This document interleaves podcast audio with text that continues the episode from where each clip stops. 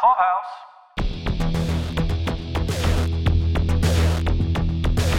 Jill, ask them what they think about Supervillain. That sounds better to me. More exciting. Do you prefer saving America? How about saving the world? Nope. It's saving America. Welcome back to Podcast V. This is coverage for the finale of the third season. This one was called Instant White Hot Wild. This is Paul with Pod Clubhouse, and I am joined as usual by Kat from the Latinx Lens podcast. Hello, Kat. Hey, how are you doing? I'm doing great, and I'm doing. I'm also here with someone who's not doing so great. Inez, how are you today? I'm kicking COVID's butt, is what I'm doing. That's right, showing it. Who's the boss of COVID? you will not keep your cake hole closed. First impressions. What did you think of this finale? I was interested to see how they were going to go, and I, I was happy to know that some of the predictions I made were sort of on the nose a little bit. And while there isn't as much action packed as like last season's finale, I do think in terms of like strategy, we kind of leave a lot of the things that have like kind of that have happened in the past few seasons like hopefully in the past and now we can move forward to new exciting things so i think it did set up some some interesting ideas for like the next season, but it also kind of closed some for this season. So I like that. So I felt like it was overall satisfying, even though there wasn't as lo- a lot of action as um, I thought there would be. And I I, fe- I felt that coming because of the epic fight we had a few few episodes ago. I feel like they pulled a Game of Thrones, putting more of that in the in the earlier season, and then this is sort of more of a strategic finale. Mm-hmm. Yeah. But overall, I liked it. I was wondering where we were going to go in the next season. Still a little open ended, but I think everything kind of tied in, like circled in a way I really liked. I had teased in our chat on Twitter that you had made a very quick offhanded prediction that did come true. It was that Soldier Boy would find Homelander lacking. Mm. And that would be the reason why they would not team up. Uh, you Yeah. just you just kind of mention it, just like, well, what if what if he doesn't think he's all that great? And Yeah. uh, so yeah, here's here's for you, Kat. Oh, thank you. Yay. Yay! Overall, I did enjoy the finale. There were some things that I don't fully like understand and wasn't like totally satisfied with how it played out, but overall from a finale, it was still a lot of fun. I really enjoyed the action that we did get to see in here. I mean, we'll dive into and we get into some of the characters because I think I still have a lot of like pending questions just kind of really interested on your both of your perspectives in case I've like missed something to where, where that's kind of like left me in this kind of limbo kind of feel about it. But overall, I really, I really did enjoy it. This great season. I thought that the that the finale, like you guys, had some great moments. However, I thought like the very end of it felt like, as we kind of predicted last time, like there was just too much that they could possibly wrap up in this one episode. If this had to have been the finale for the whole series, this feels more like like they just put a pause button on. hmm Uh, they wrapped up the wound, and so, so that we could carry on for, to another day. This would have been a horrible place to stop. Absolutely. Completely agree with that. And so I'm feeling a little bit better that maybe, maybe I didn't miss something. Let's dive in. Let's maybe work our way from the bottom up um, in terms of story impact and time on screen. So that means we'll probably end with with Homelander. So that means we'll start with stupid A Train and his struggle with his brother. So what this moment where he's basically shunned by his brother because his brother had wanted to see Blue Hawk and leg irons or whatever because he wanted him to to have actual judicial system justice rather than you know face hamburger justice. What do you think of any of that? Was that was that fair? Honestly, I mean, while there there is a lot of positives in this episode, the A Train storyline is one that all season has not been very satisfying. I feel like they haven't known where to put them. I think it was co- sort of like I don't really care. This whole thing about justice and stuff. I'm like, eh. it does show sort of the ugly side of A Train has always been ambitious and never looking back. And then when he had to, when he was down and out, he was trying to also go back to his family, but then also still use them. And then it didn't work out. And then he's feeling guilty. But even like his brother said, you're thinking about yourself. You know, like when he proposed a plan, it was still about him. It wasn't a genuine thing. And I think that even A Train doesn't know how to be genuine, maybe. you know, I think we kind of know people like that where we're like, they always like kind of make it seem like they're doing it for you, but they're not doing it for you. And sometimes you, it's more sad for them than it is like for you, you know, because you know who you are. The brother was like, just leave me alone. Like, I'm fine. And he kind of felt sorry for him at that moment. Mm-hmm. So, um, my question is, where does this leave A Train? He hasn't done anything. He had this sideline story, and now that his family has left him, he the last bit of I guess whatever he has left, Homelander doesn't even want him.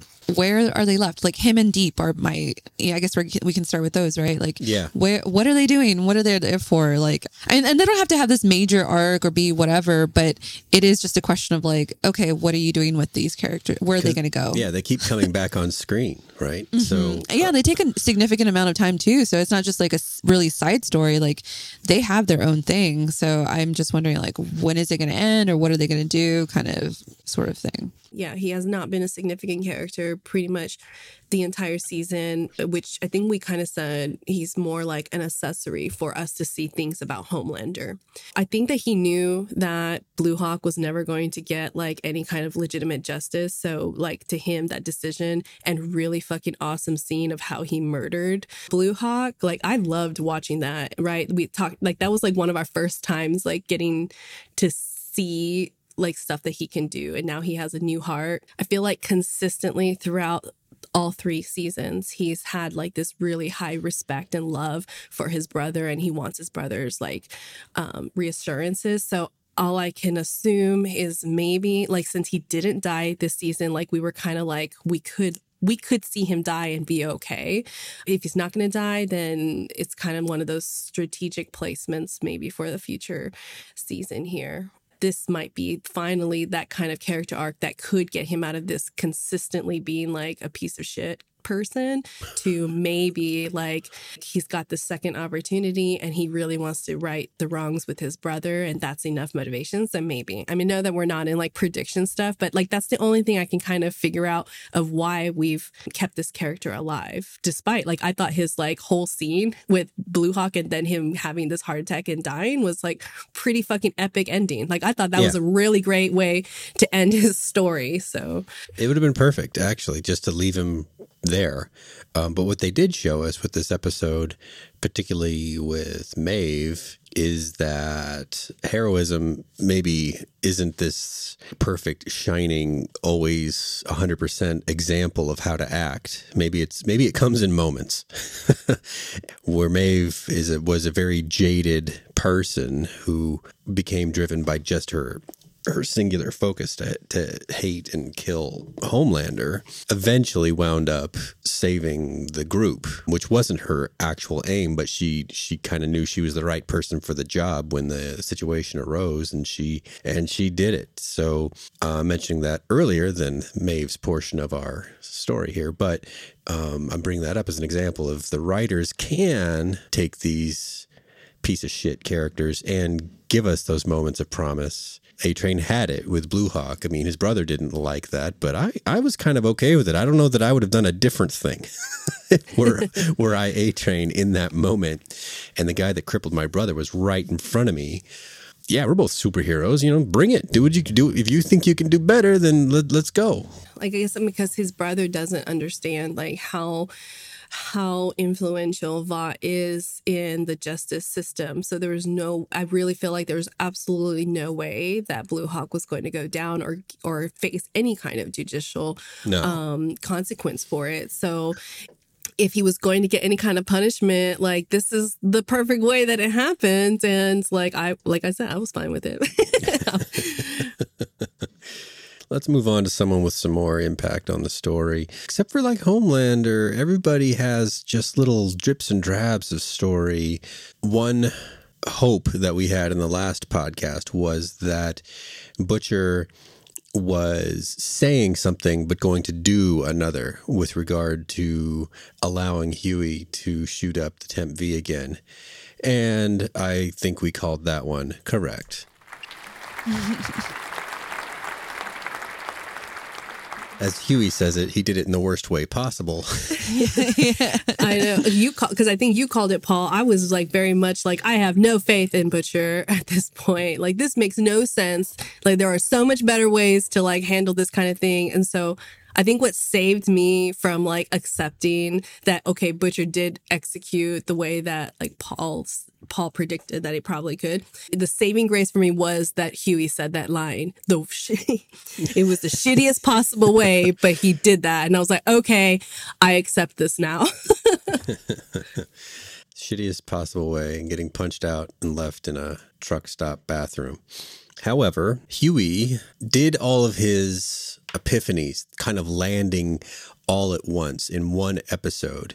I guess that's the way TV is supposed to be written um, to an extent. But did it all feel organic and true to the character and, and all that kind of stuff in terms of just you know the progression of the show eight episodes of he was of of act of kind of building up you know he started with his high flying uh, government position feeling self esteem for the first time in his life, and then sinking again, realizing that he's that he's working for the bad guys, and then needing to do whatever it takes to level the playing field. And then finally, in this episode, he's able to apologize. He's able to um, make this kind of connection about what the strength of family actually looks like rather than some ideal that he might have had stored away in his in his little heart. But then the big moment really is grabbing the temp V but then not using it. Like like he still has the the urge to save Annie, but he does it with his brains by let by powering up all the lights in the studio rather than using the temp V. All that happening in one episode. Does that work for you? Is that or is that just the nature of episodic TV? It's supposed to build to a moment like that. It is only eight episodes long, so I can see that they would have to condense it. And I think that they kind of have been um, keeping the the big themes um, related to Temp V um, within like single episodes, right? To kind of show us beginning, middle, end, um, and resolution kind of thing with it. So I guess it makes sense that um, we would he would have like this this arc here. I was kind of like uneasy about like the transition from like how he realized like, oh, Butcher like saved me because he loves me so much. Like that whole part like felt kind of like forced on me and didn't feel like authentic. But like I said, I'm just kind of excusing all of it because of the shittiest possible way quote that Huey said. And I'm like, all right, all right. I have a hard time dealing with things that don't like connect like super well. And like I can kind of fester in that. So I'm going to use that as my safe key to like move on.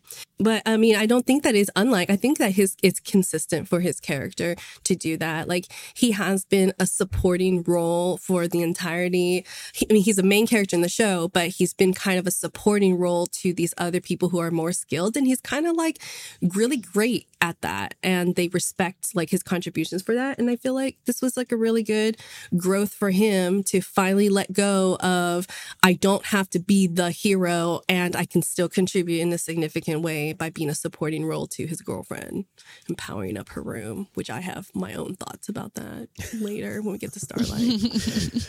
So I've been sort of talking about how I've been annoyed with Huey this whole season. Yes. But then when you were talking about whether this is episodic television or whether it's true to his character, I it kind of sparked that idea that like in some ways I do think it is because it's television they have to wrap him up and th- this is where they like it feels like this was the goal for Huey this season. But in other ways too, like I mean I think it is true to human nature where like it takes a few times for you to fuck up and then realize and then you have the epiphany in the worst possible time people will either accept that or they won't in this case i think everyone was like like even starlight she has really been the i think the the solid person this season of like she knows that all these people around her are like kind of failing and and um like breaking down but she's like look i love them like i love them to the core so i'm just going to give them the space to do that. And i think she wanted huey to like have this epiphany on his own and then he ended up finally having it. And so i was happy with that it did feel a little abrupt in all this one episode, but it, it, has been building towards it. And again, like I said, I think I've even had those moments where I'm like, you make the same mistake over and over again, you like resent people or whatever, and then you realize like, oh, it's my shit, and then you have that moment. Luckily, he had it in the most, in the best uh, episode finale, you know, um, time, but um hopefully this is it for the Huey, like in past insecurity Huey, and we, that we can move forward and he can be like a support for Starlight and where he where he um, succeeds. And so I think maybe he has finally found his place in the boys and he won't resent anybody. He won't um, try to be anything he's not. He will just embrace who he is and the support that he is. Because I think also he realized that he is that person for Billy, which I think he always wanted to be. And then by Billy saving him, that made him feel good as well. Like that's being part of the team, you know. So I would like to see now that they're all together. They all came to it though in a really fucked up way, but then they, I feel like they're the they're more together than they are not in this episode, which is cool leading into season 4 where they're really going to be back to being the boys. Yeah. Mm-hmm. I think I think Huey is the heart of it because obviously he doesn't have powers. It was really broken down when he was just having this whole like stupid individual thing and then I'm just glad it's over. I have a question for both of you Oh, about um, okay. Huey's medical situation here. So, in the beginning of the episode, we do see him that he's like still bleeding through his ears, right? And he hasn't taken a temp V um, after that incident, but he is still bleeding from the ears. And we know that the damage that is related to temp V is in the brain and, and tumors and stuff and happening in the brain. Do you think that, you know, at the end, we saw only Butcher in the hospital. Do you think that this is like the end of that story for him and the stuff that's happening in his brain? Um, and that they were just using this episode of like he's bleeding his brain. So if he takes it one more time, he could die. But because he chose not to in this episode, then he's like, he's just like fine now. And then that's the end of like his story with Temp V. Or do you think that this is a potential for like linking into season four. Just because things in the brain it's like the one organ that doesn't like regenerate. I'd see it like they'll probably leave it alone, except if for some reason they run out of road and they need to ramp up some kind of drama for Huey in the narrative that isn't coming some other way, which would be sort of more like a something you'd find in a 24 episode season than an 8 episode season. I know you've watched uh, Marvel, Marvel Agents of Shield, Inez, so you know that there are plots that come up that last like 6 episodes and it seems like a big deal, but really when you look at the overall plot for the season, it wasn't about that at all and it was just sort of like a way to keep that character going Mm-hmm. for those six episodes, but in the largely it didn't matter whatever that was. But you don't really have those kinds of plots, or at least they only take up a half an episode in such a short span of. Mm-hmm. I don't think they'll go back to it unless they need it. However, as a watcher. And someone who does apply my brains a little bit to it, I recognize that you don't get to take something that you're one shot away from killing you, but you're just fine afterwards. Like, mm-hmm. where's that threshold? Is it? yeah i know i was just curious because that's gonna bother me like the neurodivergent in me is and especially because i come from like a very like science like medical science background from like my foundation um, of education and so that's gonna bother me so much i'm like i saw his his ears still bleeding brain matter or some kind of gunk but he doesn't take the v. Like what what does this mean? What does this mean? And like we don't really like see him go through any medical stuff at the end of the episode like, for them to like check on him. And i'm like but but he's like has like brain growth and brains melting. Like why why is he not in the hospital right now? And that, that's gonna that's gonna hurt me guys. That's gonna hurt me. I said Billy smoked for 40 years. But Huey only smoked for 30 years. right?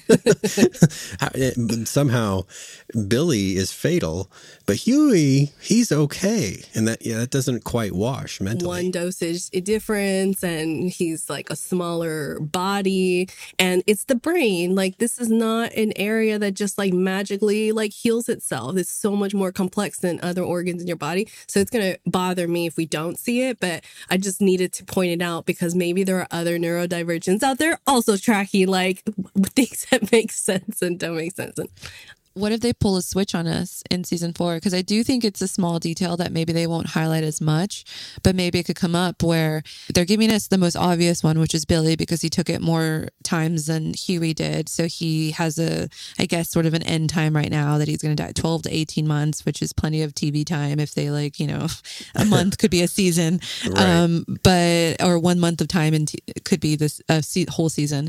But what if it's sort of the thing like we think Huey is okay just because he took it like the three times and not the five times. But then he ends up, it ends up being a thing in the next season where like it's actually affecting him. So I, I don't rule it out because I think they wouldn't show us that and they wouldn't have made it such a big deal if it doesn't come back later. I, I still think one of them is going to have to take permanent V to not die. And I feel it's going to be Huey. And now that he's like made his epiphany of like, I don't need superpowers, then he's probably going to end up getting superpowers later. Especially if you guys said, one of you said that the comic books, they all like they do, do have superpower, like the boys do. So I feel like that would be mm-hmm. kind of, if that's true, I don't know the comic books, but like that means they probably need to go towards that overall for how many, how, you know, like in the, in ter- terms of like the TV goals. Yeah, that, was uh, Inez, I believe, because it wasn't me, and if it wasn't you, then uh, that narrows things down quite a bit. And I don't know how close they they need to skew toward the comics. Um, you know, that's not necessarily a hard and fast rule, but still, kind of making fans of the comics earn that moment when maybe their character, or their favorite character, gets to that point that they recognize them, you know, gaining powers or whatever. I can imagine if that if I was a, a comic reader, that, that that moment would would feel like a gigantic payoff. okay cool thanks for like entertaining that thought train guys Sure. Huey is along with Starlight. Does Starlight let him off the hook a little too easy? I mean, I've been in a lot of boy girl arguments in my life. Just letting the girl say, I told you so, is like not ever an option. That being like, uh, okay, I'll let you say that. It's like, what? Yeah. Well, She- I think she's going to say yeah. whatever she's going to say, and and me giving permission to say it is not going to be like, oh, the pressure's off now. I loved seeing the way they made her react to Huey's thing because on the one hand, I'm like, oh, like I would have just dumped him already and been gone with him.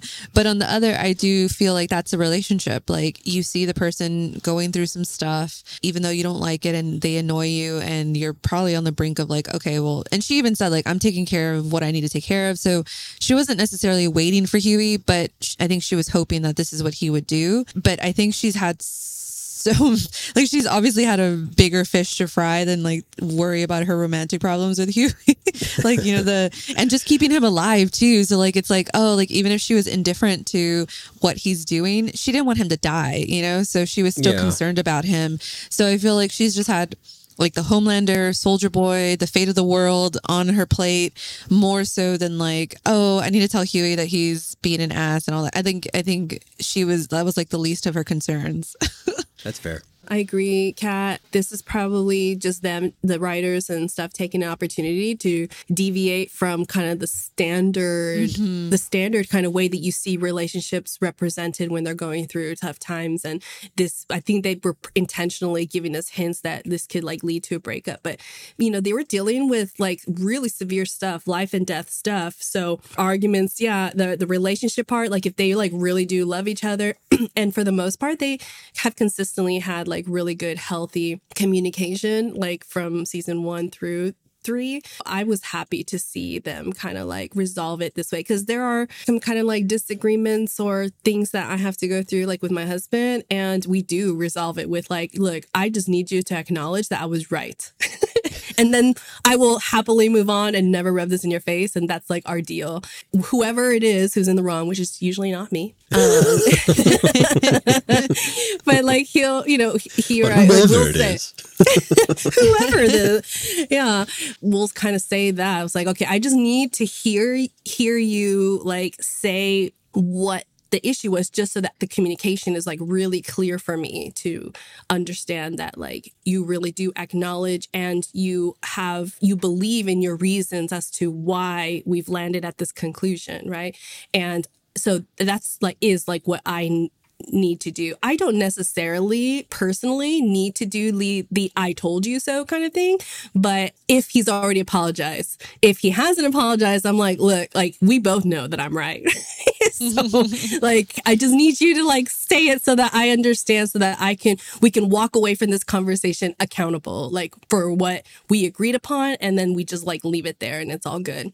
It's never obviously over like saving like people's lives and dealing with like corrupt multi billion to trillion dollar companies and government corruption like we don't have that kind of pressure so i just thought I, I really liked that kind of that kind of like respect that they still have I guess that's true. The the scale of what you have going on around you that you're involved with, maybe that does. In fact, I can probably attest I've never needed to save the world or take on a superhero, but I have had much bigger fish to fry than worry about much smaller arguments in comparison. The the immediacy and like the needing to be right or whatever the the situation may call for does seem to does uh, does scale in real life um, compared to if you are needing to save the world right then. Like whatever fine we'll figure that out later. We need to go save the world right now they have short time frames that they have to get this shit done and it's all super critical and there's no pathway to really take and you're just hoping that each of your guys' strategies are working. And yeah like it's going to be like we're going to have conflicting differences. Usually when people are working through like a big major strategy or project they have time and these these people in these stories don't have that kind of time. So it's always going to kind of be this constant reactive bartering or bantering back and forth um, until like a resolution happens. And yeah so i like how they i like how they concluded um, that issue between this couple and kept them kind of like consistent and authentic as like this is if they say they love each other and they are a consistently respectful couple who genuinely have love for each other like this is probably what it would more look like with the moment in the finale when um and this is going to border on prediction type stuff but huey powers up the studio lights and in that moment starlight is able to draw in enough power to daze um soldier boy so that everybody can team up on him. Earlier in the season we had seen where maeve had been even though she's already a superhero she knew she needed to kind of keep working on her skills and on her abilities in order to keep progressing.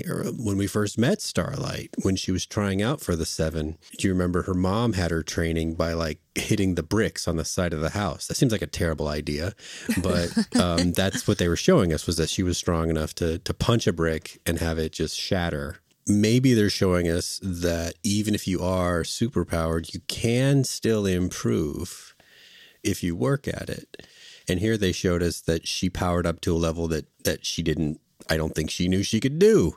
And she was able to at least daze someone that's much stronger than her, supposedly.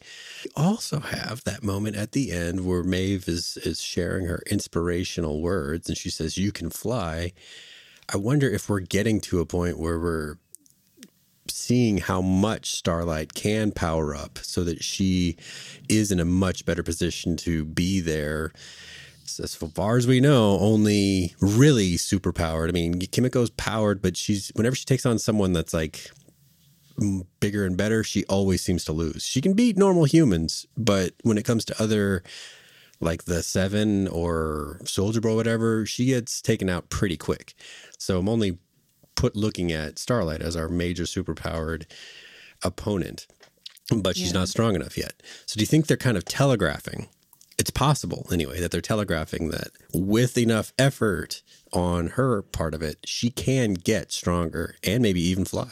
Yeah, wrote it out for us. Like hint, hint. um, especially now that if if Billy can't take any more Temp V, there and Kimiko, like you said, she can only take out kind of like I think of her as like the Power Rangers, you know, take on out those like gray gray guys in the original show. the ones that are like the easier ones. I, I guess that she never really considered herself able to take out Homelander herself. But now that she did that to Soldier Boy, who is, I mean, obviously at par with Homelander, then she might have it in her to be like, maybe go and I hope there's like a montage of her testing out her powers. And and and, and it's so cheesy too, but I love the way they did it where it was a culmination of like Huey also supporting her and then her coming to the epiphany herself of like it wasn't even about Huey, but like the fact that now she does have his support. And Maeve's support too, which I think matters probably a little bit more in the superhero realm of like you can do this and and I think now she believed in herself to help, but I don't think she ever believed herself in like the superpower sense. So now that everything has come together, the support around her and herself, maybe she will be able to discover more of her power, which I find fun because we've said it a lot on the show where they don't really tell us explicitly what all the powers are and what they can do. So, and I think that's on purpose, obviously, but this is fun to know like she does have something else to give us. Um, and she doesn't even know it either. I feel really bad for what I'm about to say, but I am not a fan of Starlight as a superhero. and I actually laughed at that scene where she gets like they made this like really big dramatic power up, right? And it looked super cool. And in theory, it like was really, I guess, like it was really helpful. But then when I saw like she does this blast and it really, I don't even feel like it dazes Soldier Boy, just more like knocks him off balance, and then people are able to take advantage of that. Like I even wrote down like, was this like a joke? Did the writers intentionally make this like a really huge dramatic buildup for like a tiny little boop? or it's like something like to me it felt relatively like a tiny thing especially because of all of the powers that we've seen like a lot of these people already do especially like soldier boy especially homelander and even maeve oh my god i love her Well, still though, that that little boop does show promise that I don't think she knew she she had, and she didn't have unless she went through that cool power up scene. Right. Yeah. But that's the other problem for me. Like, I have not been like super impressed with this power that she has since season one, because season one showed me that she is basically useless if there's no electricity power around her to take. Because remember, in season one, she like had to get power, like try to get like power from the car because she didn't have any power. So she'd come across this person with a car and then they take his car. Uh, and then that's the only way that she was able to actually use that power. So Huey has to feed this power. So, I mean, maybe it's like for potential for them to be able to see how can we always keep a battery pack for Starlight on all of her like ventures so that she can do like super power stuff. But to me, it's like, what kind of power is this? Is that there's absolutely no electricity kind of things around you? Like, that there's you have nothing. She doesn't get to use those electrical powers. She she was in the safe. She did get to use some of her strength, and it took like an hour of her banging on the door for her to get it open. But you're right. Her major, her headline powers, her you know ability to create the flashes they call her starlight or whatever that does take the power the, the electricity around her. And i also felt like it was underwhelming given that given that all it did was knock him down. But it did after watching it a second time i did realize that was enough to to give everybody else a chance to gang up on soldier Yeah. boy Team effort is like the point of it, but it was just like it was just funny to me that it, they spent seconds, multiple thirty seconds. I, I don't even know how long it was, but like right, we know like in TV, the it's limited real estate time, in limited constraint of time, right? And I felt like they spent a huge amount of time just to show us like her power up and her like flying in the air kind of like moment or whatever. And it was so, it was a long time. So I was expecting like something as epic as like Soldier Boy, you know, when he explodes or something. I laughed and it was just like, think. so I was like, this isn't. I was like, did they do this on purpose? Like, is this a, one of those satirical kind of things like that the writers are doing, or was this like intentional and it was just un, like you said, like underwhelming? I don't know. That's kind of like that was my impression of it. Um, I didn't get a chance to watch it a second time yet, so I'll I'll go check it out. I mean, I was watching it with like COVID brain, so I'm probably like extra like grumpy old man perspective, you know. Nah, that's not much of a power. but I do think you're right though. I think it is a bit satirical because I think in in essence the show is making fun of these powers in a way. So it, it's meant to be like with Starlight though, like she, it, we should be taking it seriously or like it's cool that she's getting her powers. But I think overall though, I mean, she is just like, what does she do? You know, like, like I, I, it's not lost on me. Like, I, I didn't think her power was really cool. I didn't even know what it did. She was kind of useless, like you said, without any electricity. But I think that is also the point as well. I was kind of like annoyed earlier in the season before she found out about the temp V being fatal. She was upset at Huey for like using the temp V. And it's like, bitch, like you have powers and you're like emboldened because you have them. Like, why are you mad that Huey like is also going to like have powers? like, what, what's what's the problem here? Because she didn't know at that point that temp V was fatal. Like afterwards, I'm like, okay, like we can definitely be like more concerned and angry at Huey that if he has this information about being fatal and he still does it, we can be mad at him. But this was before. She's only emboldened as she is, and she loves her powers and does like a really, and she's like got honor and she's kind of like really consistent and true to herself about it. But she has powers. Like, what is so wrong about Huey having the powers? I only like sided with her after we found out more data about the science part of it. And I'm like, yeah, we can, we can definitely do that. But I, I don't know. I just, I was, I'm not like super impressed with like her character overall. Wow. I'm a grumpy old man. Get off my lawn. Get off my lawn, Starlight. Rounding out the rest of the boys' team, MM was given a certain amount of screen time this season so that we knew why he was anti powers, anti soldier boy. In this episode, though, it feels like he got only a little bit of screen time. He got a, a few cool sound bites, like when he says, shit's baffling. I thought that was a funny word because baffling is a word, kind of a kind of a ten dollar word, but then he says shits like like uh, a, a nice combination of of highbrow and lowbrow. There, shit's baffling, and he ends up telling his his daughter about Soldier Boy and why he he has the hashtag reasons about him. Overall, he didn't have much to contribute to the end of of Soldier Boy's reign of terror this season. He was in on it. He did put the the gas mask on him. Is that enough? Is that all we could really hope for with a normal mortal man going up against a, a god? Um, was that was that enough payoff for you guys? I mean, I guess that gives him like his sense of justice on this thing. I've been really sad with what they've done to his character this episode. It just doesn't feel like it matches seasons one and two. But I was like, well, at least like he got to do the gas part because that really is all he can do in a room full of superheroes like fighting. Good for him. I do feel like this season, and it happens with like longer se- like with shows that have multiple seasons, they can't always be together. And so I think also that's why it's felt a little bit disconnected. But then you realize that, I mean, in this season, it was a lot of them having to have their own journeys to, and then I like that now they're all back together. So I guess in that sense, I'm just going to take it as like he needed to have his journey this season with coming to terms with Soldier Boy, the hold that Soldier Boy had over him, realizing that like, like I guess it's like a metaphor. He literally cannot do anything against Soldier Boy. He would look at him menacing, like, I want to kill you. But he's like, I couldn't do anything about it. And I, I mean, I think that's like a great metaphor for people who hold on to things that they can't control and it like eats them alive. And then he realized in the end what is the most important? It's my daughter.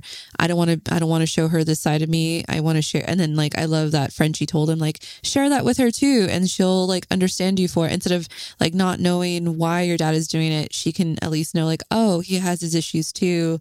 You know like that's a beautiful thing that they're going to be able to like grow up with and have now and she can even maybe even help him or you know help each other to me it was just a win on like mental health showing people that like you might want to take out the thing that you think is the thing that's messing with you, but then you realize that it's actually internal and you got to work on yourself and you got to accept it and then you got to move on. So I don't know. Maybe I'm reading too much into it and giving them too much credit, but No, that's what like it felt for Eminem. I mean, M M M whatever, like because it just showed like he's us, you know, like he's he can't do anything about it. But what he can do, he can control his emotions, the way he treats his kid, the way he um opens up to her and like doesn't let that cycle continue, like the horrible cycle of just holding it all in and then bursting out. And then she's like, why is my dad like this? So I, I love that. Yeah, well said, Kat. I agree. Shit is baffling. yeah. No, that was a good point. I hadn't uh, applied that much um, consideration to uh, MM's journey this season, but yeah, that's that's a great outlook. Frenchie and Kimiko, they're they also had a lot to do this season. As we mentioned before, it was mostly away from the rest of the boys. Kimiko is completely non-existent in this episode, except for uh, uh, fighting some guys uh, to a to a soundtrack. She's a maniac. Frenchie, on the other hand, has like a lot to do. He is emotionally supportive to MM, which I don't know if you recall, but in the first episode, they couldn't talk to each other because they still had some beef with each other. Then he dips into quite a lot of cocaine and then helps save the day by crafting the uh, knockout gas that they need, even though he's been shot in the leg.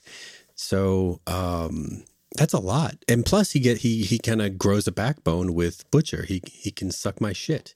Uh, I will not shut my cake hole. My cake hole will remain open. That's a lot for Frenchie. And but again, like we said with Huey, maybe maybe they needed to do that just with TV, the nature of of TV progressing. They build up to this moment where there can be a change. Does it feel earned to you guys that he's now this this guy? Even though a minute ago he was needing to kind of coke up in order to get through what he was going through after, until you know Kimiko straightens him out. All of the stress and it seems like they never really get any rest. So it makes sense that he, he needs a booster and uh to to get his focus done. So with frenchie i think that just kind of like the way that we enjoy seeing like what the superheroes have to offer like we don't see all of their powers at once. We see little bits and pieces there. We got to see that in like a human. We got to see that like he's able to like figure out how to like create some gas that apparently you only could like get in Russia or from like a super lab like that they had to go and, and rob and stuff, right? And then he just had to like magically like create it again in a lab. So I could hate on it and just reject the notion that he's incapable of it, or I can accept this as like just like superheroes get to show us little glimpses of what they're capable of. Frenchie is also has more than meets the eye in terms of like his intellect, um, his intelligence and his ability to, you know, we already knew he was like a problem solver since episode one when he how he figured out how to take out translucent uh, with a butt stick dynamite I'll take it. And I did really love like all of his like. Even though he needed a lot of emotional support, um, he was a really great friend and support to Eminem, and and yeah, really critical in in like that kind of like human needs cascading down and then the relationship with Kimiko. He didn't have like a ton of stuff really going on and yeah, he didn't piss me off this season. it,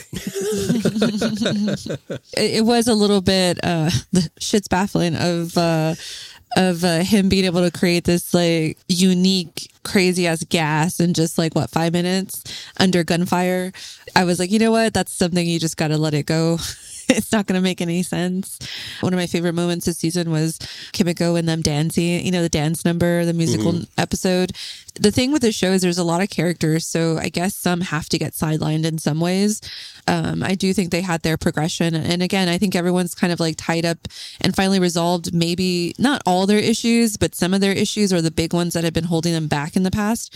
So I do feel like Frenchie has hopefully left Nina in the background or not. And that could also be an issue moving forward. And then Kimiko has come together with herself of like, you know, realizing she can decide what she wants to do.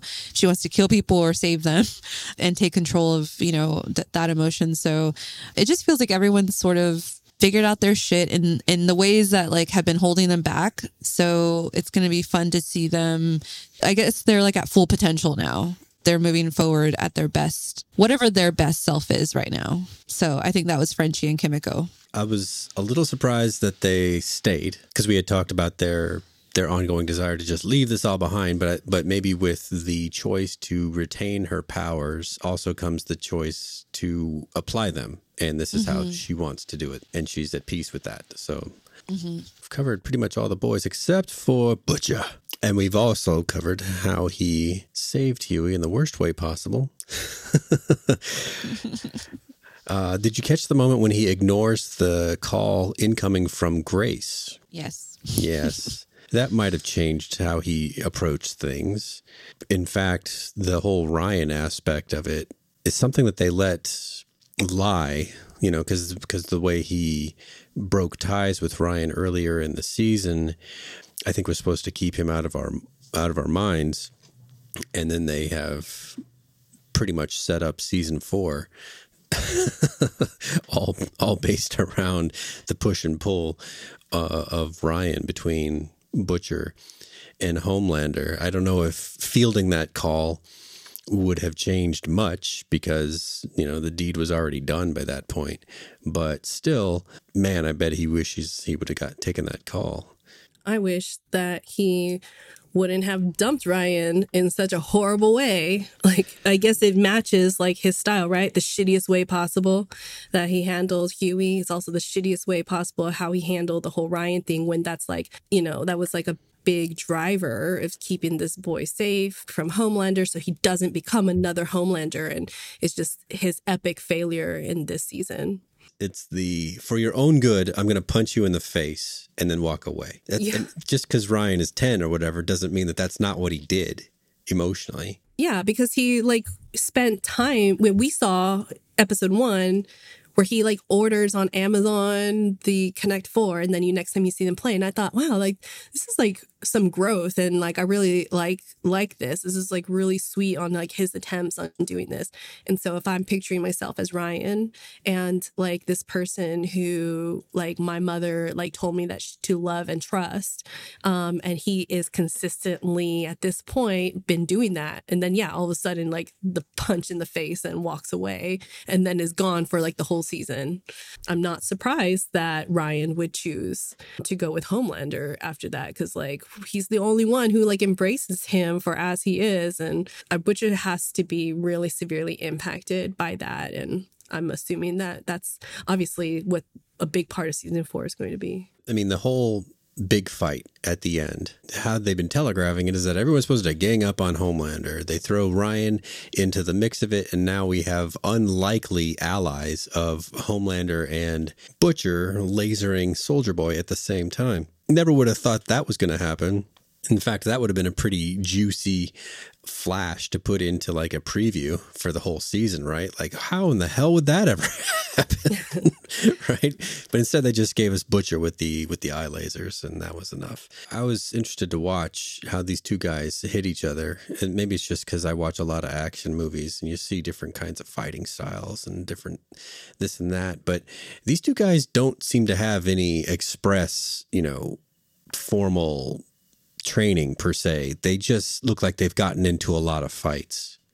I know that's not like an overly interesting aspect of the show to talk about, but still, they're just slugging on each other like guys in a in a bar, um, rather than say like Kimiko, where she's clearly had top notch training and is flying all around the room, um, walking on the ceiling or whatever to try to try to take down her assailants. These two guys are just slugging each other, even though they are super duper strong. you know, usually we have this like big training montage or like people discovering their powers. And I love that he just does Temp V and was like, I'm going to do this.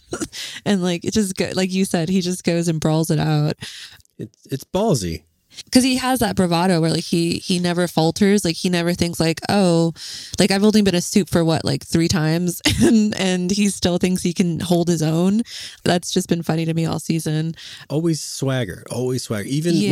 when he even when he walks in after he gets mm-hmm. his terminal diagnosis, Yeah. there's a way that Karl Urban portrays Butcher that is super alpha.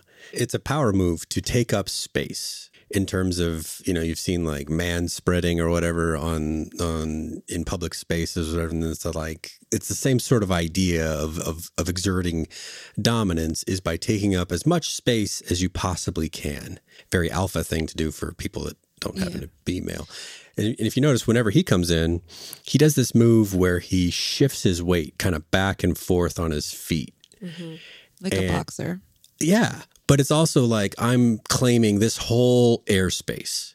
You know, where you see someone that's more meek, more Huey, even though Huey is quite tall, he never really does it. He always has his like arms crossed and he, t- and he takes up just like a sliver of, of airspace, you know.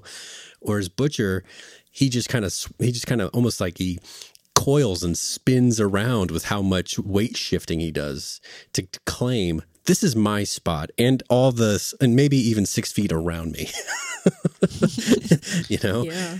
even though he's dying, just watch him. Whenever he comes on screen, he kind of shifts back and forth, kind of John Wayne style. Like, like this is me. I'm taking up this amount of space. There was one moment though that I think was pivotal for, and it was like just a fleeting moment, but I think said a lot about what happened at the end with Billy.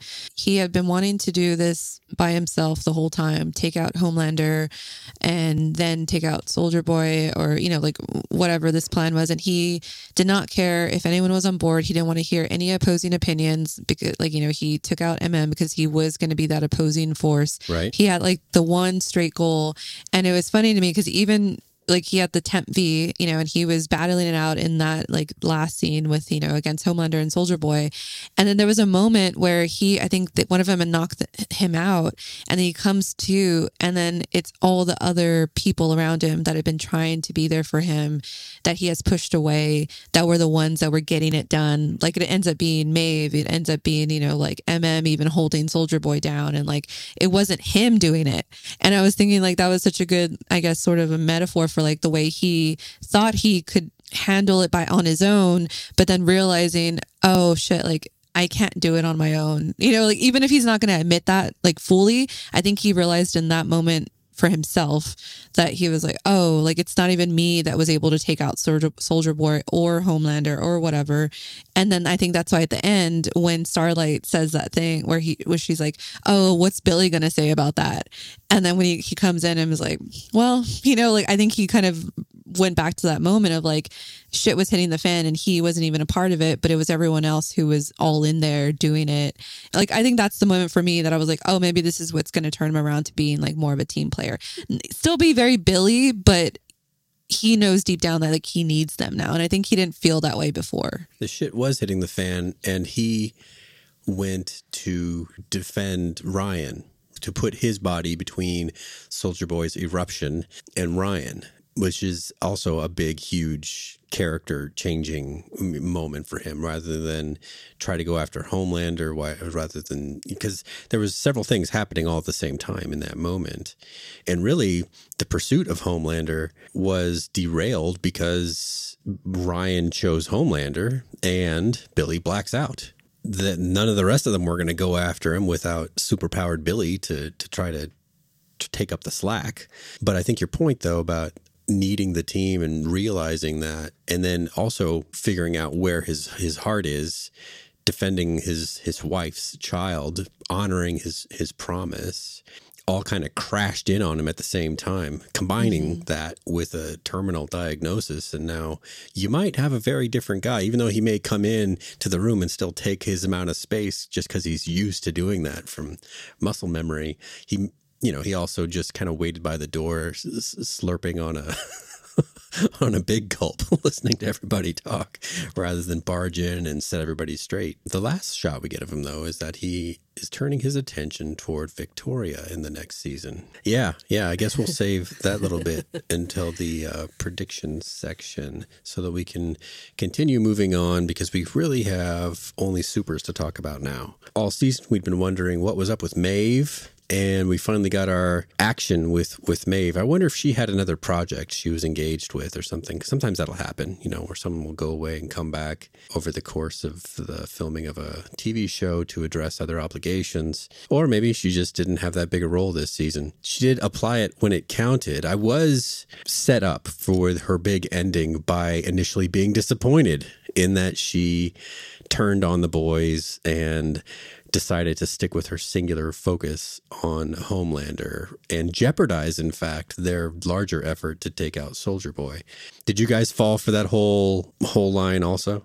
I have an issue with like how everything like turned out on that battle. You know, just to start off with like Maeve, like I I'm with Maeve on that. I'm like the fucking mission is to take out this monster Homelander who's like impacting the world in a really big way negatively. He is in charge essentially of the largest group that has all of the supes. He's really dangerous on like a big, large scale. So to me, that mission makes more sense than like protect Ryan from Soldier Boy. Like I don't give a shit about that. like, like so, so I was just like, yeah, like Maeve is the one who's got some sense here, and her battle scene was amazing. I love her so much, and I love like and like you were saying, right? Like everybody, if they exercise and practice, they do improve and get better. We saw that with Maeve. She's been, you know, sober and and exercising and really practicing her battle stuff. And we got to see like a really legitimate fighter versus like the the messy brawlers. And I really liked that. But I don't I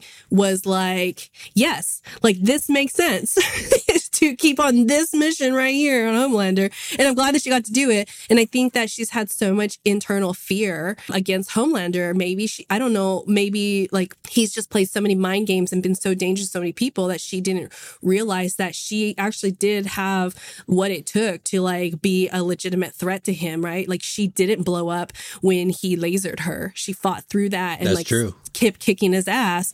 If that was new data for her, like she's never been lasered by Homelander before. And so this is like, oh, wow, I, I actually like can keep going here. And then that gave her like extra mojo, then like kudos. But I I was happy that she stayed on mission. I was more annoyed with everybody else.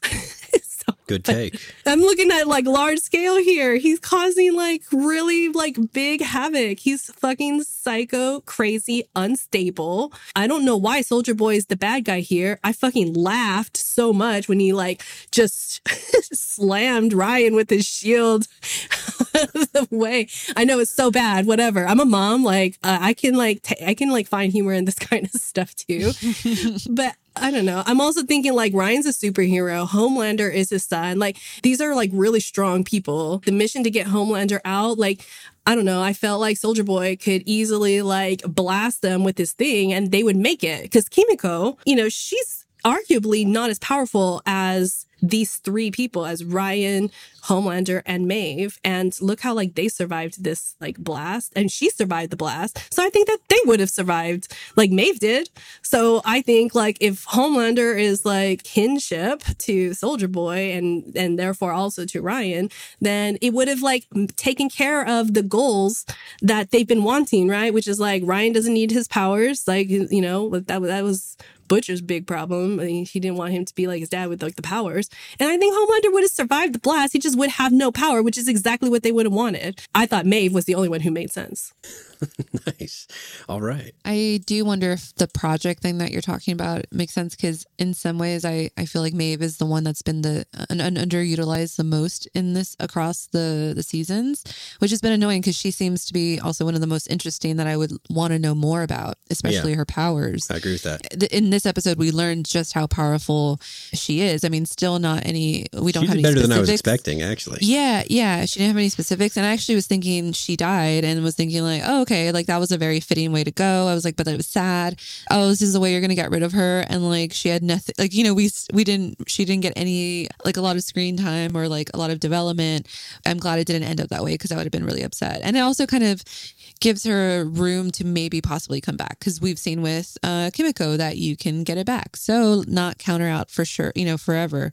It was fun to see the showdown between her and Homelander. It was kind of like, I guess, uh, was it like uh, Wonder Woman against Superman? Um, Sorta, yeah. yeah, yeah, but uh yeah, that was really cool. And I love that like there was a moment there where Homelander was like, "Come on, Maeve, we have like a bigger problem over here." And I was like, "Yeah, come on." And I was like, "Wait, no, like she like Inez, she had her eye on the prize and has never let him fool her. You know, like she knows exactly who he is. And yeah, there is that bigger issue of Soldier Boy, but like Homelander is an issue and always will be. And so she wanted to get rid of him, which is understandable. So I don't know, but I, I'm still upset at how Maeve has been handled. And I wonder if it's that was the plan all along or if it was more because of actor availability. So, but I do like how they, they kind of tied it up.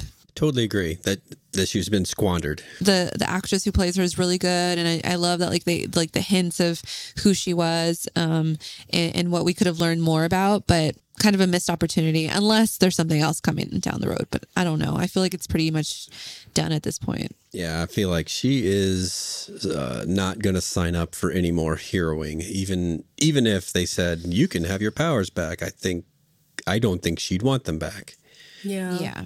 The only way that this would happen, it's just random blue sky thinking here, if she were to return, it would have to be because of Homelander being like a like so petty about like this fight situation and he would go after her and and maybe like hurt her spouse.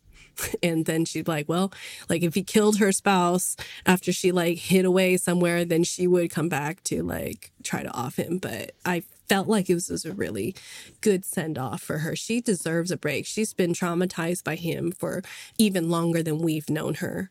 Um, she deserves some peace. Ashley uh, deleted the the copy of the video recording of her escaping. We know that Vought and the media is saying that she's dead. However, we also know that Homelander has a transactional relationship with a woman who, for all we know, in the next season will be vice president of the United States. Um, a person that can get information by asking for it, for all we know, at least in TV world. I mean, she got Ryan's location, so digging up the whereabouts of Maeve's, you know, former partner, and then kind of connecting the dots isn't completely off the table. It's just narratively, it, it feels like I don't know. That feels kind of soap opera at this point, and I think they'd want to mm-hmm. move mm-hmm. forward with some new, more exciting plot. Yeah, I hope that they leave her alone and then just like keep reintroducing like new supes and new powers just to kind of give us more range about like what's out there. And I, like I said, I feel like Maeve deserves this piece and send off. Maybe you know they'll give Love Sausage his powers back, and he can come back. no. oh, yeah. What if he uses that thing like a bazooka or if it's strictly strangulation? I, I think maybe, or like a like a bow staff. You know, um, You think he's like impaled people with that? Yeah, like, you think, sure. like it could it could do that. yeah, yeah. it's a lot of blood. That's yeah. That's, Sorry. This is a fun show. I'm like so grateful for both of you for inviting me to join you on this because this is probably one of the best shows I've ever seen. Um, despite like I know like I like to pick apart like things, but overall I'm like super entertained. It's so unique and different than like anything that I've ever seen before, and um, it's so fun to talk about because it, it's opened up like so like a creativity box in my head, right? And and and I love like going down those thought trains, and you guys just entertain me with them and put them in teasers. it's good stuff. We're glad to have you because um, you are someone that I know won't always see things the same way as me or as Kat. So um, it's a, it's it provides a different way of of looking at the characters and the events, and especially on a show where it doesn't necessarily have to follow the same sort of rules set down as other shows and other narratives. Yes, there are things built into storytelling that we as people you know raised in a western culture come to appreciate and expect but the the boys what makes it so watchable and unique is that the way they do it is they they recognize that but then they still apply their own rules to that um, by not having any. So so so it's it's great to get all you know points of view on how to look at this thing that is so wildly different than everything else so that really leaves us with Homelander and Soldier Boy. The whole first part of Soldier Boy's episode, I think, was meant to be a red herring into scaring us into thinking that he might team up with his son because of the moments of just feeling very iffy on the whole arrangement to go take out Homelander. I don't know. Did you guys agree that that was that they were setting us up to feel that way? Yeah, for sure. Mm-hmm. Was Kat, your prediction about Soldier Boy seeing Homelander as a as a disappointment, and Ryan in turn as as a just an extension of that disappointment. Did they telegraph that by having Soldier Boy explain that that's where he came from in terms of where he learned how to how to father? Because that's how his father treated him. A real man wouldn't have taken a shortcut. That that bullshit.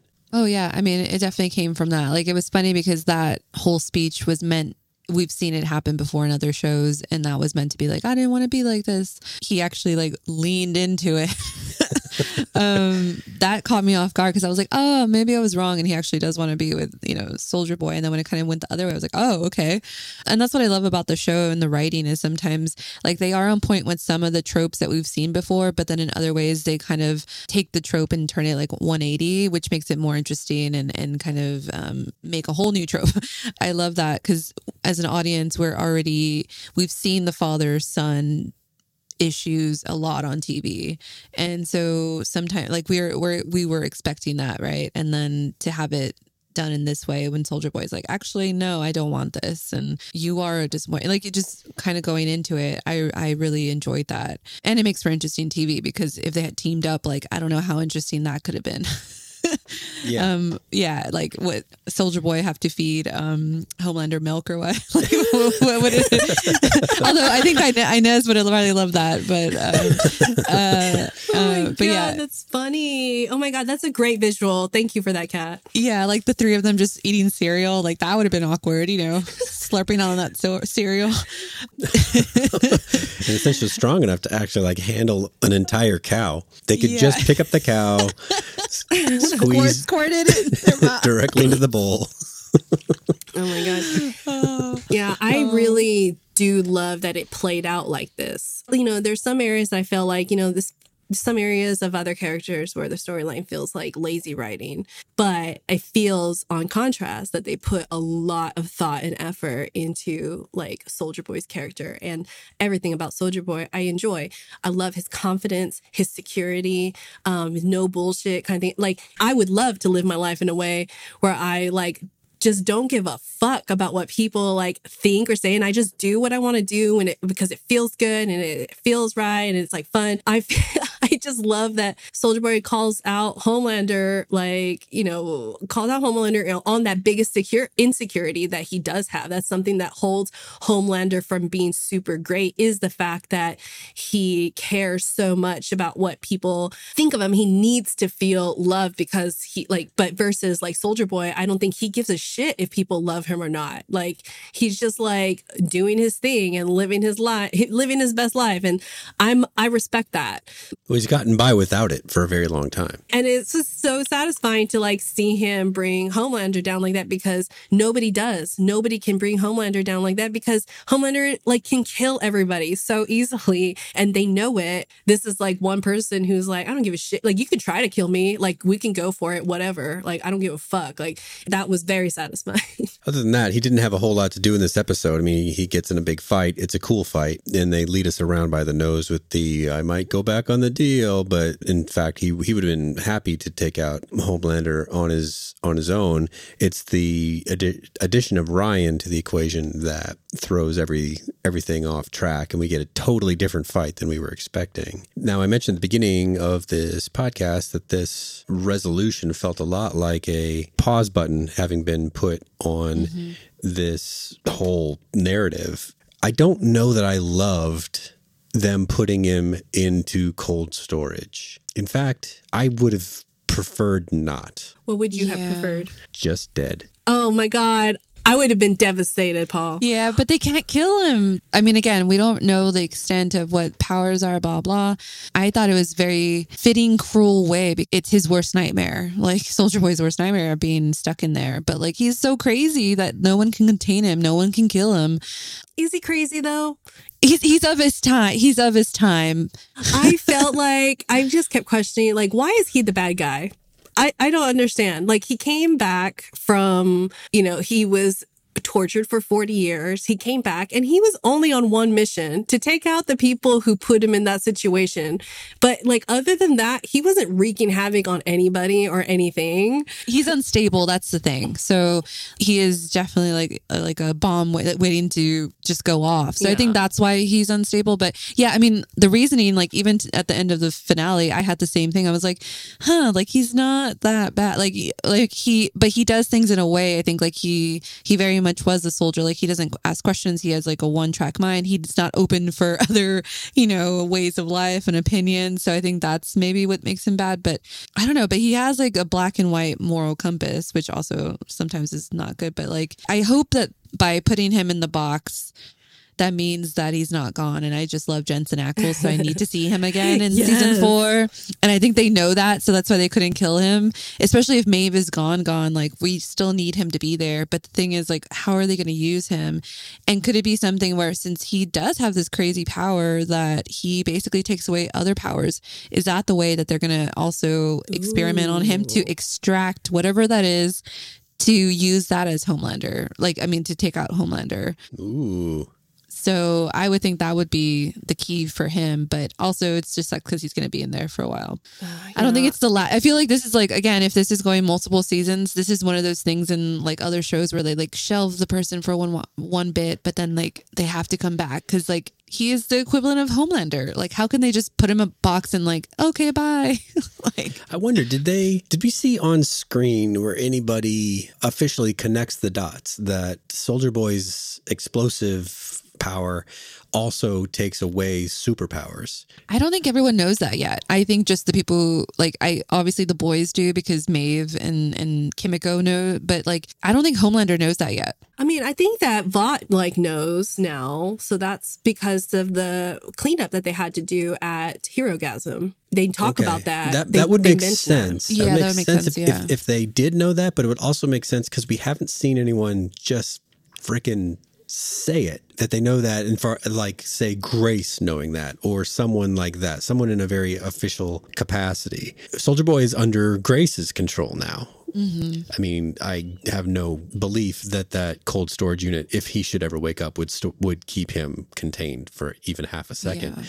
But, but And what what is the gas that like I guess not even con- it just subdues him a little bit like because it he's still very much in control. I don't know. Like I, I'm like, why can't they just inject that into his veins and kill him? Like I don't understand why they can't kill him. Kill him. Just they not- can't penetrate. like the skin. penetrate. Okay, so it can only be It the to be gas, that he gas. inhales. Mm-hmm. Okay, but they can't come up with a lethal gas. like nothing kills him. I guess that's crazy. Nothing kills him that they can like figure out yet. So it makes sense that it's consistent, right? That that he would not actually die but have to be put in storage. And I'm grateful for that because honestly, I feel like this made no sense. Soldier Boy, like, yes, he was unstable in the beginning. Like he just got out of 40 years of like being tortured and like in in isolation and a thing. But by the end of the season, he was very much like more in control. Like we didn't see him have a he was more intentional about everything. So I feel like that was just kind of transitional, like instability. Well, at the end when he's when he blows up, is that a loss of control akin to his loss of control in, when he hears the Russian music, or is that more like I'm going to use all the tools I can to get out of this this Yeah. bind? like a life saving measure Yeah. for him. I think that's like a fight or flight kind of like response that he was having like a last ditch effort. I don't like that he was like the bad guy because I feel like logically on his story, like it makes sense. We've seen movies and shows where like a good guy like comes back and takes vengeance and taking out all of his bad guy people, and we're rooting for that person. So why is that any different um, in this situation here? Like he didn't intentionally like kill those people in the beginning. It's just kind of like an unintended consequence of him being released in the wild while uns like physically unhealthy. But afterwards, he's like he was like in control and he's super knowledgeable and he's really confident and he's like got honor from the beginning that he made that deal. He was on mission the entire time, up even like past Huey like betraying him and nearly de- jeopardizing that that mission that Huey and Butcher asked him to do, even though he didn't know any of them. And like, so I feel like this is like a unfair situation here. Like, just because he's going to shoot at Homelander protecting Ryan, Ryan, like, yeah. I feel like the logic, like, do these people not have logical reasoning? Kimiko survived and she was not powerful, not as powerful as Homeland. Like she doesn't have bulletproof skin the way that Homelander does.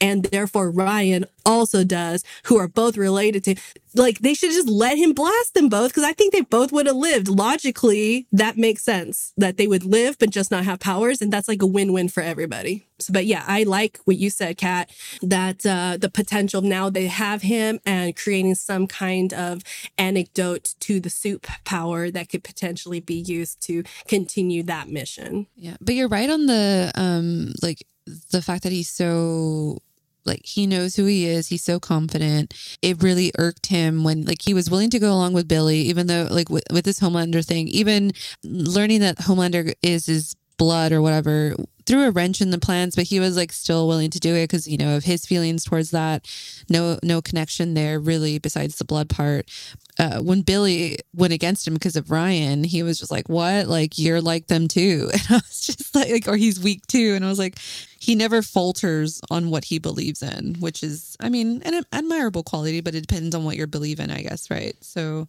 that was interesting to see. It's all in the framing, right? Like Inez just mentioned, we've seen lots of stories framed where the where the person who's been locked away gets a chance to to take uh, revenge on their on their captors, and we're meant to root for that character, even even though we may know that on the whole that person may not be a great person. Like, have you ever seen Old Boy? Mm-mm. No. No, it was a Korean movie that was remade, and Josh Brolin was the guy who was put away for a long time in like this very odd kind of imprisonment where he was there for years and years and years. And it wasn't like jail, it was like a room where he was, you know, given food and just time to I don't know, just time passed in typical like uh, Asian cinema style. There's just all this weird shit that happens, including like he gets put back out in the world, but he wakes up inside like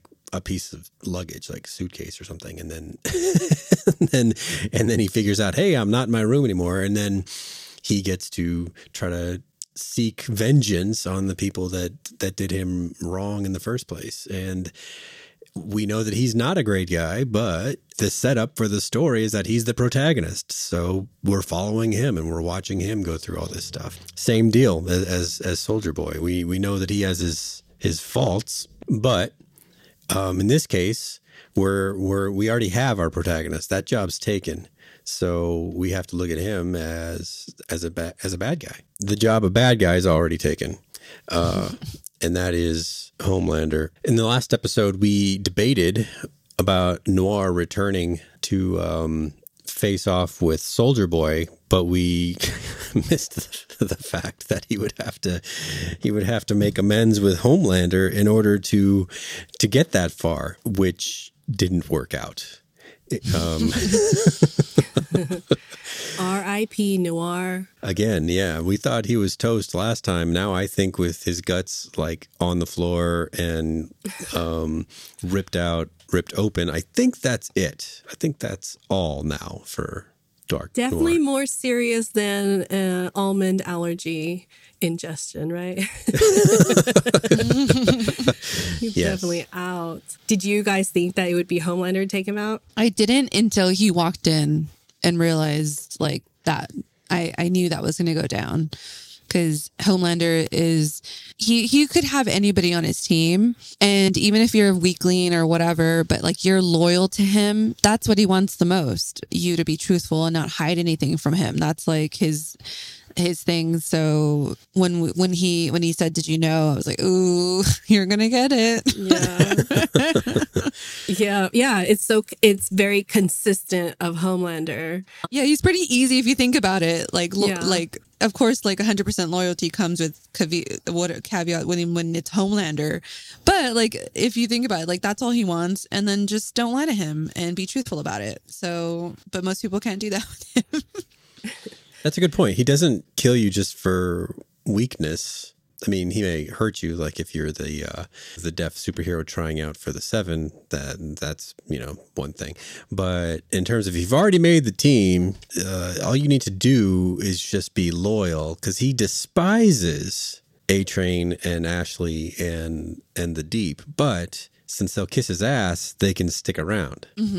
Yeah, because he's got the fear installed in them. Um, so he doesn't have to worry about trust. He just has to worry about control there. But Noir, like he had like a high respect for him. Like I even felt sad for for him a little bit when he's explaining how he's the one who like killed Noir and he's like worth more than all of you.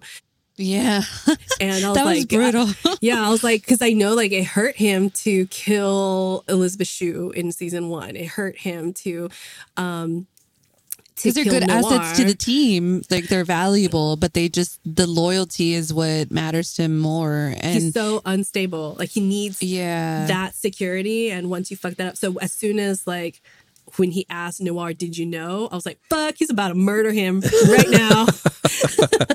Uh, it was it was pretty um what's the word? Um unsettling when he says i can see you under the mask. I know when you smile. I know when you're blah blah blah. And i was like oh shit. I was like i was like, cre- like cre- hashtag creepy homelander like like that was peak creepy homelander um knowing everything. And and it, it also goes to show you like when i think um grace was like fumbling with her phone and she's like i can hear your little thing. And so sometimes we've mentioned whether homelander hears everything in the building and i think he does. So it's like like does the mute like i always wonder like putting the music up does that even help like starlight? You know i mean? Like i don't know. Good point.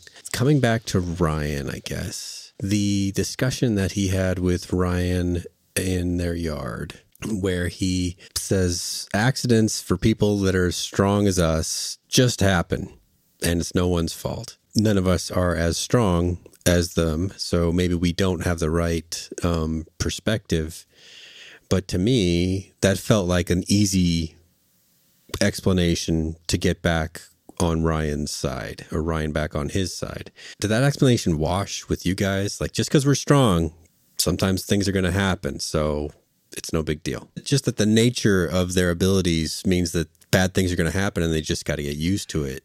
it's Yeah. such a homelander kind of response, right? Like instead of like we have an accountability and a responsibility because we have this, like there are that would be a much we have to harder follow. answer to give, Yeah, but he's yeah, but he's but he like wants him on his side. shit happens and I love you still. And yeah, and then this boy has gone through so much trauma and he's super confused. And this is the one person who's saying, like, be your authentic self and I will still love you no matter what. Like, I would go with Homelander too. And on the one hand, it's beautiful, like, you know, kind of like a father son relationship. And also just like that unconditional love um, between a, a parent and a offspring or whatever. But like on the other hand, it's coming from Homelander. So of course it has like the twist of being fucked up. So it's like, it's like, oh, like, what he's saying sounds really nice, especially if you're Ryan, who like he killed his mom. Billy has left him. So he has no one. And so he's just so, he's like peak vulnerable. And then you have Homelander come in and say, like, I'm going to accept you no matter what. I'm going to love you no matter what you do. And, and so on the one hand, it's like very nice that Ryan, like, hopefully, even if it's coming from a fucked up way, I hope Homelander means it. He did use Ryan as a tool, as a, a deflection because he wanted to use that again with Soldier Boy. And at the very end, he also uses Ryan to kind of like have like I have a son and and get more admiration from the people. He is sort of using Ryan as a tool to get more like to get that love from people. And as a also a shield, like he wanted to use a shield against Soldier Boy in a way. I want to feel like what he says is genuine to at least to Ryan, you know, because like they both are in the same, they're experiencing the same. Like he he's ho- hoping to maybe help him, but I feel like he's only doing it because he wants Ryan to love him, and that's ah. never good. And that's never. Mm-hmm. If you're only doing things because you want someone to do something for you, that's never going to be the way to do. Like you're not going to get the love that you want. He sort of manipulated Ryan because he knows he's vulnerable, and so of course Ryan's going to go. But we learn down the road is it going to hold water? You know, like with Ryan, and and when he grows up and becomes even like crazier and like teenager, or is he going to be on his side and be like, you know what, like this is who I am too? And I mean, he is Homelander's son, so maybe he's going to have the same tendencies as him. And I don't know, unless he has Billy sort of fighting for him as well. And then that's going to be like the epiphany. So maybe that could be like a season four sort of thing. They would have to jump Ryan a little bit older. And if Billy only has a year or two, like I don't think they can do a massive time jump for that to happen. you know, Homelander, I have to always remind myself like Homelander grew up in a lab. He didn't, and he grew up in a company environment that is constantly sweeping all of his misdoings like under the rug and hiding it and protecting him. So for Homelander, like that's his norm. That's his baseline. That's, that's just standard practice. So I feel like his advice to Ryan there is like genuine because it literally is like how he's lived his entire existence. Um, so that's what he's going to be teaching Ryan. And then he's going to empower Ryan on doing these things and, you know, training him up on his powers that he knows that he has inside him and showing him just like when he blasted that person's head off in front of people on the first time that he takes like Ryan out in a public outing to announce like, this is my son. That emboldens Ryan. We see him have that little like smirk at the end of the scene Right. you know and part of it i think he always will have an agenda that includes how the public like perceives him and i think he will use the opportunity um, realize that ryan could be like a shield but i feel like right now we're seeing like homelander step into like i'm going to prioritize my parenting side right now in teaching him how to kind of like take over the world or va- or the community you know and it's crazy i feel like Ryan will absolutely get worse before he gets better if he does get better. I feel like this is could totally be a kind of show where like we don't see Ryan ever get like saved. Um, that's an interesting perspective. Uh, that's a that's a tall prediction there. It's always um, telling what a show is willing to do with a kid, and and that sets the tone about what what the rest of the show will be like. Now, this is kind of in reverse in that they've shown us what they'll do with the rest of the show, but will, what will they do with a kid in terms of like if you see a movie or a TV show where they kill a kid, now you know the stakes are more elevated than you might see on something else, you know, in terms of well, if they'll do that, then maybe they'll even kill dogs or, you know, so something. uh, this is working in reverse where we've seen them do a lot of stuff. We've like, uh, like in the earlier seasons where they show that there's that lab of superpowered babies, you know, that was a, just a glimpse into, well, they're experimenting on kids. So that's pretty rough compared to other shows. Would they be willing to let a kid go and have a, an, an arc where he doesn't turn out okay. Like Kat and I often make um, comparisons to Game of Thrones because that show for a while would do anything, including have kids that don't have a payoff. Look at uh, some of the Stark siblings that didn't quite make it. Yeah. Couldn't outrun the arrows. Yeah, and we didn't get one of the boys die, which I was a little bit irked about because in the set, like you said, if they don't have that Game of Thrones effect where like any of them are on the chopping block, then we might get it might not be as interesting down the road like in the later seasons. I was hoping one of them would die. Just in i mean not like like as a fan no but in terms of like the fa- a fan of a show like yeah if you're not willing to do that and and Keep the stakes high. make yeah if you're not going to take those risks like why are we going to watch when we know that every it'll just end up okay at the end? Like i don't like that. So i do hope like maybe it could be it, it's all like rainbows and butterflies how they left it right now. Like oh we're back the boys are back together. And so it'd be really cool if like in the first like i guess they always drop the first three right? Like so i'm assuming they'll do that for season four.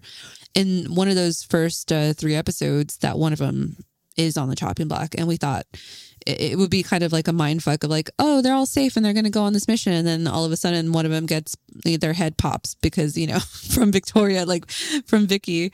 Um and then that would keep it interesting to kind of keep us going. Because if no one dies in the first like episodes it's like oh okay everything will be fine again. And that's how i think they'll lose people. It has come up a lot in like my side conversations that I have with people about the show where everybody's just like why doesn't Victoria try to like pop Homelander in some way, like his head, his hand, whatever. And so maybe we can like explore that for like a second before we move on to predictions. Hmm. maybe she has and it hasn't worked Right. Yeah. Well, he seems pretty confident that it wouldn't matter But then we saw that Maeve was able to, you know, bloody his nose, stab him in the ear. Now, will he heal from those things quickly? I kind of assume so. But the fact that she was able to make those dents means that you apply enough super pressure and and he will break. She must have already had to have tried, right? Like she's so scared of him. But she also comes from the from the mind game of um uh, Stan Edgar or whatever. So what if she's playing Homelander and thinking that making him think that she's weak and she actually could pop his head. I feel like the fear that they've showed us has was seemed like really genuine. Like a lot of the fear was like when she wasn't encountering him head on. Maybe when I talked to my sister about it, she reminded me, well, like you know, Homelander can see inside of people's bodies. Like he can mm. see the blood, he can see their energy, their heart rate, all of this stuff. So it's possible that like she, if she's tried, like he can fight it, like maybe strong enough to fight it and like be able to kill it right away. Like if he's able to detect it, then he's like well, like laughable. I mean, because she's really powerful. I love remember that flex that she did with Starlight, where she let she made Starlight's nose bleed just barely enough, just to kind of show us like the kind of like power and control that she has. We haven't really seen her have any kind of attempts, and I don't know if it's because she's afraid to even try because of how powerful he is. Kind of like the way that Maeve has been afraid of Homelander until she realized, like, actually, like, I can kick his ass. It could just maybe like be one of those kind of instances. But I just thought it'd be worth this. If we're asking the questions over here, there's probably people that are also going to like want to hear, like, why, why isn't she just trying to pop him? so. Good point. Well, we are running super long, so let's move into predictions. Uh, going into next season, we have a lot of things set up. We have Soldier Boy in cold storage. We have Terminal Billy. We have uh, Starlight in the boys now, and a reconstituted boys under a kinder, gentler Billy.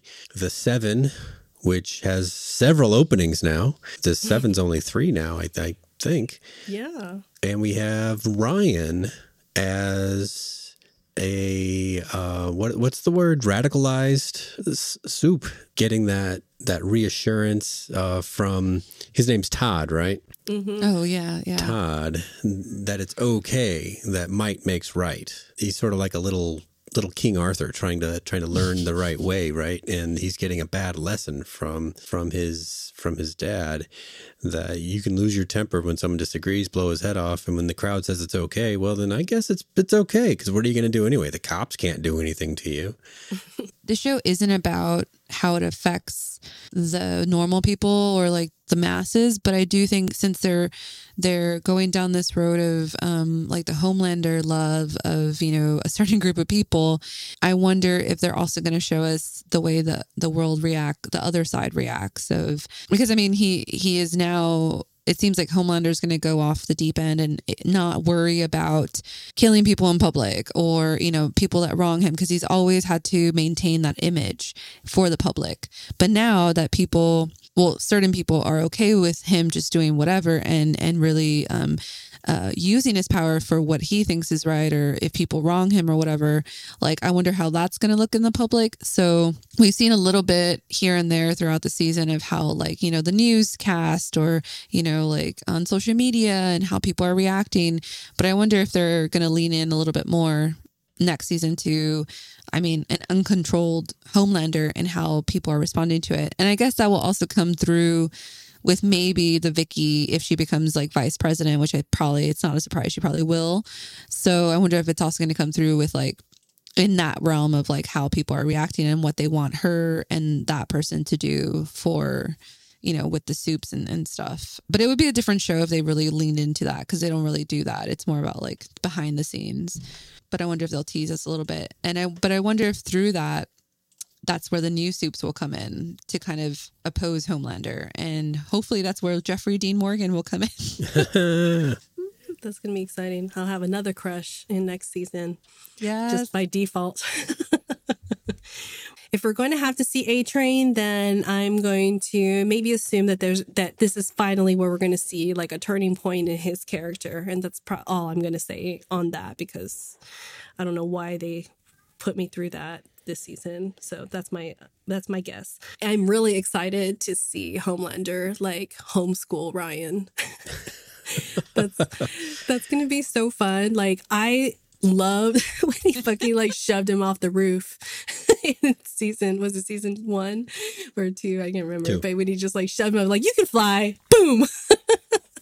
I want more of that. Like that's what I'm looking forward to. I'm looking forward to like Ryan turning into like this little evil superhero at such a young age too, and and seeing like this impact from like the generational lessons. So that's going to be a fun thing, and and I think we touched on it earlier. Like maybe we'll get to see um, the transition from the boys as humans to permanent um, supes, or at least for Butcher, possibly. I don't know if Butcher's character would lend himself to do it, but like if he wants to live and there's an opportunity because he's got some like, I'm assuming that his mission drive will be all about like saving Ryan from the further corruption, then I feel like he he probably would be one to do that. So that that would be a really fun thing to see. I don't necessarily know that it would, but hey, that's what predictions are for, right? Yeah, yeah. There's no stakes uh, for us to make wild predictions, but I do think what you're saying is is you're onto something. If you know Billy knows that he's dying, but he also has this this promise to Becca, and when he sees what I'm sure is going to be a very public um, account of Ryan's progress as Homelander's um, what would you call that disciple, he will react. And and as they showed us this season, a lot can be fixed by taking the the permanent V, and we even had where um, Sol- Soldier Boy explained that he became Soldier Boy after, at some point, it sounded like in adulthood. Um, I had kind of been under the impression that you needed to take V as a kid, and that's how it properly, you know, propagated through your system so that you would m- max out your powers. And, you know, Kimiko took it later, and so she's a little weaker.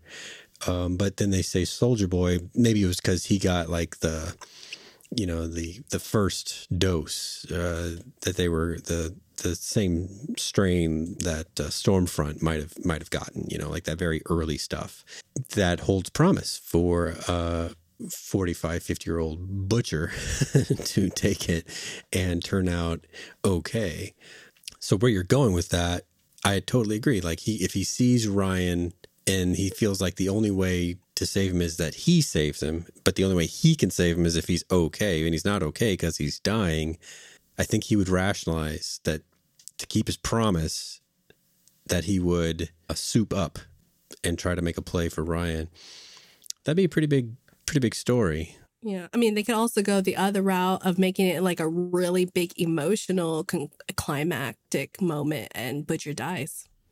Like after he does like fulfill his promise or something. Yeah. Something about this story doesn't seem like Butcher would live through it. Yeah. And we haven't got the season five renewal. So that's why I think if are we tying things up in this season or if we I think my predictions will change when we they usually know like the first few episodes or even before that that they're gonna renew. Um, at least with the boys, because it's one of Amazon Prime's like only shows that I think is like a big hit. I don't know. I, I wonder if they already know if they have a season five because that is a big deal, especially with such little episodes. You know, like they can't pivot right away if they don't know that already. I wonder how that's going to play out. They do know quickly. Like, uh, remember that show at ATX that was the spin off of Nancy Drew? I know they already canceled They it. They already canceled it after Yeah, five yeah. episodes. That's too bad. Well, don't we need a baddie? Victoria seems like small fish compared to Soldier Pro- Soldier Boy, even if she is a VP. So my question is like, who is going to be the opposing force against Homelander, or like just someone that they can get on their side or whatever? Like, I feel like it can't just be where we're at right now. So that's my question. Billy said that he he set his sights on Victoria, but if she is VP, they're not equipped to go after a VP in a very frontal like that's our entire plot kind of way. I think you're right. Yeah, yeah. It needs to be something more interesting. Another, you got to bring another supe in. Like last season, they had Stormfront. This season, they had Soldier Boy. You know about the casting for for Jeffrey Dean Morgan. That's promising. Again, our lack of comic knowledge doesn't uh, help us Help fill, us, yeah. fill in the blanks there. But with these other aims of knowing that there's a supe in the in the White House that they that they don't want to let stand, there's this other emotional, more emotionally driven quality of Billy trying to reconcile his promise with with Becca and Ryan's upbringing and his own you know upcoming mortality those things would be sort of like b and c plots i guess to whatever this new supe would be. And that would help do what we had this season which was keep everybody going toward the same direction but maybe some some people needed to split off to do their own whatever their own frenchy kimiko adventure. I don't think that that's what will happen again exactly. I sure hope little nina's well gone at this point. Yeah, no thanks. don't need any more of her antics. Billy would reconcile needing to keep Becca's promise with souping up so that so that he could do that. Yeah, well, that is I think our season for season 3 of The Boys. Um it has been a pleasure talking with you both about this off the wall show. We don't have anything else scheduled until the next final season of uh, Snowpiercer, so we may have to find something in the in the meantime to keep us online and chatting about wildly violent t- television. We should choose a, a more like a, a rom drama or something. it would be different You think so? because we do a lot of post-apocalyptic, uh, very doomsday. sci-fi. Imagine that. Yeah, yeah.